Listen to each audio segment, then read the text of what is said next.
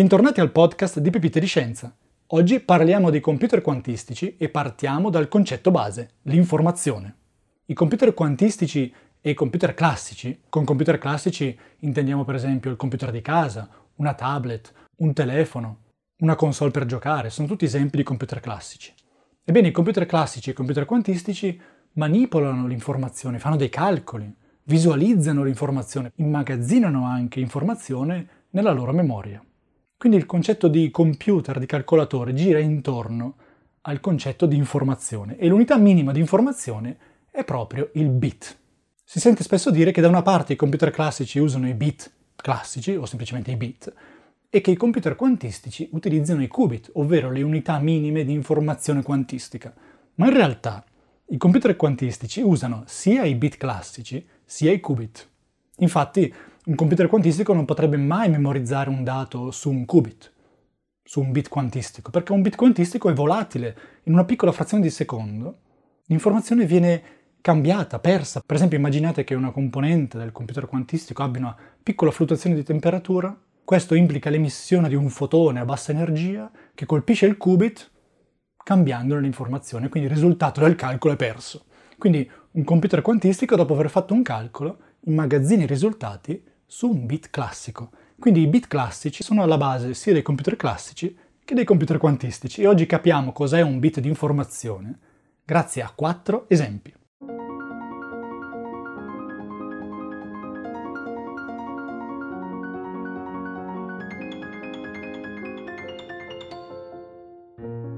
Esempio numero 1. Immaginiamo che io stia camminando per strada e stia andando a casa di amici, ma che non conosca benissimo la strada. A un certo punto arrivo a un bivio e non so da che parte devo andare, quindi ho bisogno di informazione. Chiamo un amico al telefono e gli chiedo sono al bivio del cinema, ho il cinema alle spalle, devo andare a sinistra o devo andare a destra? E lui mi risponde, devi andare a sinistra. Nel momento in cui ricevo la risposta, ottengo un bit di informazione. Ovvero, ho fatto una domanda con risposta sì-no, devo andare a sinistra? La risposta è sì o no. Nel momento in cui ricevo la risposta, quello costituisce una quantità di informazione pari a un bit di informazione. È la quantità minima di informazione. Quindi se io camminando verso la casa degli amici trovassi vari bivi, ogni volta chiamassi per sapere da che parte devo andare, chiedessi devo andare a sinistra, potrei scrivere su un foglio di carta tutta l'informazione che ottengo lungo la strada. Sì no, no, sì, sì, sì, no, sì. O alternativamente potrei scrivere sinistra, destra, destra, sinistra, sinistra, destra, sinistra. O 0, 1, 0, 0, 1, 1, 0, 1. Non importa come le chiamiamo. Sono tutte risposte con due possibili valori.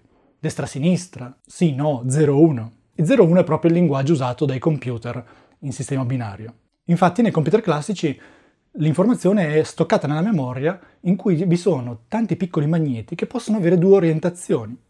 Potremmo chiamarle su o giù, o potremmo chiamarle 0 o 1 come nel sistema binario, appunto. Quindi, riassumendo, un bit di informazione è quella quantità di informazione che ottengo quando ottengo la risposta a una domanda sì-no.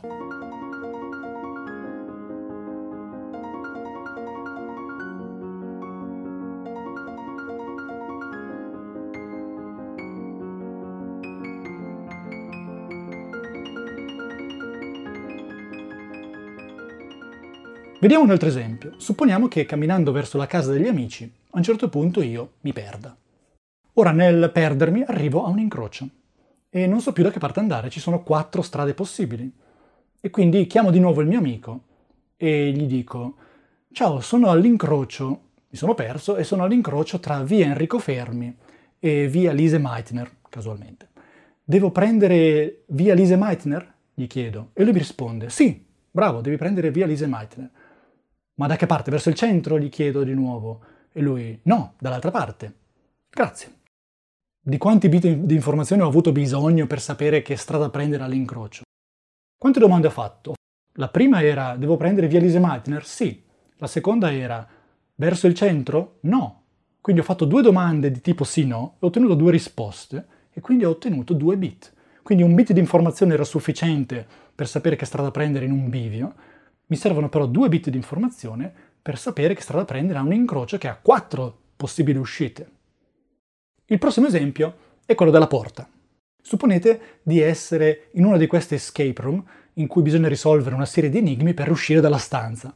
E avete risolto tantissimi enigmi complicatissimi e ve ne resta solo uno, l'ultima porta, dietro quella porta c'è la vittoria. E questa porta ha quattro bottoni. Bottone 1, bottone 2, bottone 3, bottone 4. Vi viene detto che solo uno di questi bottoni apre la porta. Dovete capire qual è il bottone giusto, ma avete solo una possibilità. Di quanti bit di informazione avete bisogno per sapere qual è il bottone giusto? Vediamolo insieme. Quali domande possiamo fare? Possiamo chiedere per esempio, il bottone giusto è l'1 o il 2? Ci viene detto no. Ecco che ho preso un bit di informazione, ho ottenuto un bit di informazione e ora so che il bottone giusto è 3 o 4. Quindi la prossima domanda sarà, il bottone giusto è 3? La risposta di nuovo è no. Allora il bottone giusto è 4. Ho ottenuto due bit di informazioni e ora so qual è il bottone giusto. Schiaccio il bottone, si apre la porta ed esco vittorioso. Chiaramente avrei potuto fare delle domande meno efficienti. Per esempio avrei potuto chiedere, il bottone giusto è l'1? No. Ah, un bit di informazione.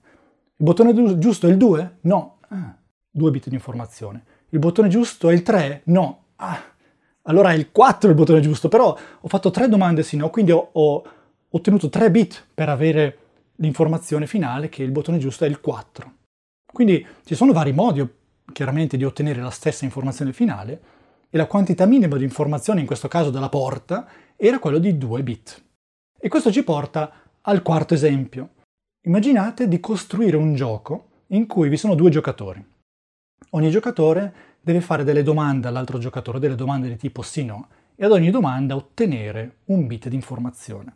Esiste un certo tipo di informazione che i due giocatori devono cercare di ricostruire, di ottenere, e vince il giocatore che lo fa con il numero minimo di bit di informazione. Abbiamo visto nell'esempio della porta che si può arrivare allo stesso risultato, vincere con 2 bit per esempio o 3 bit.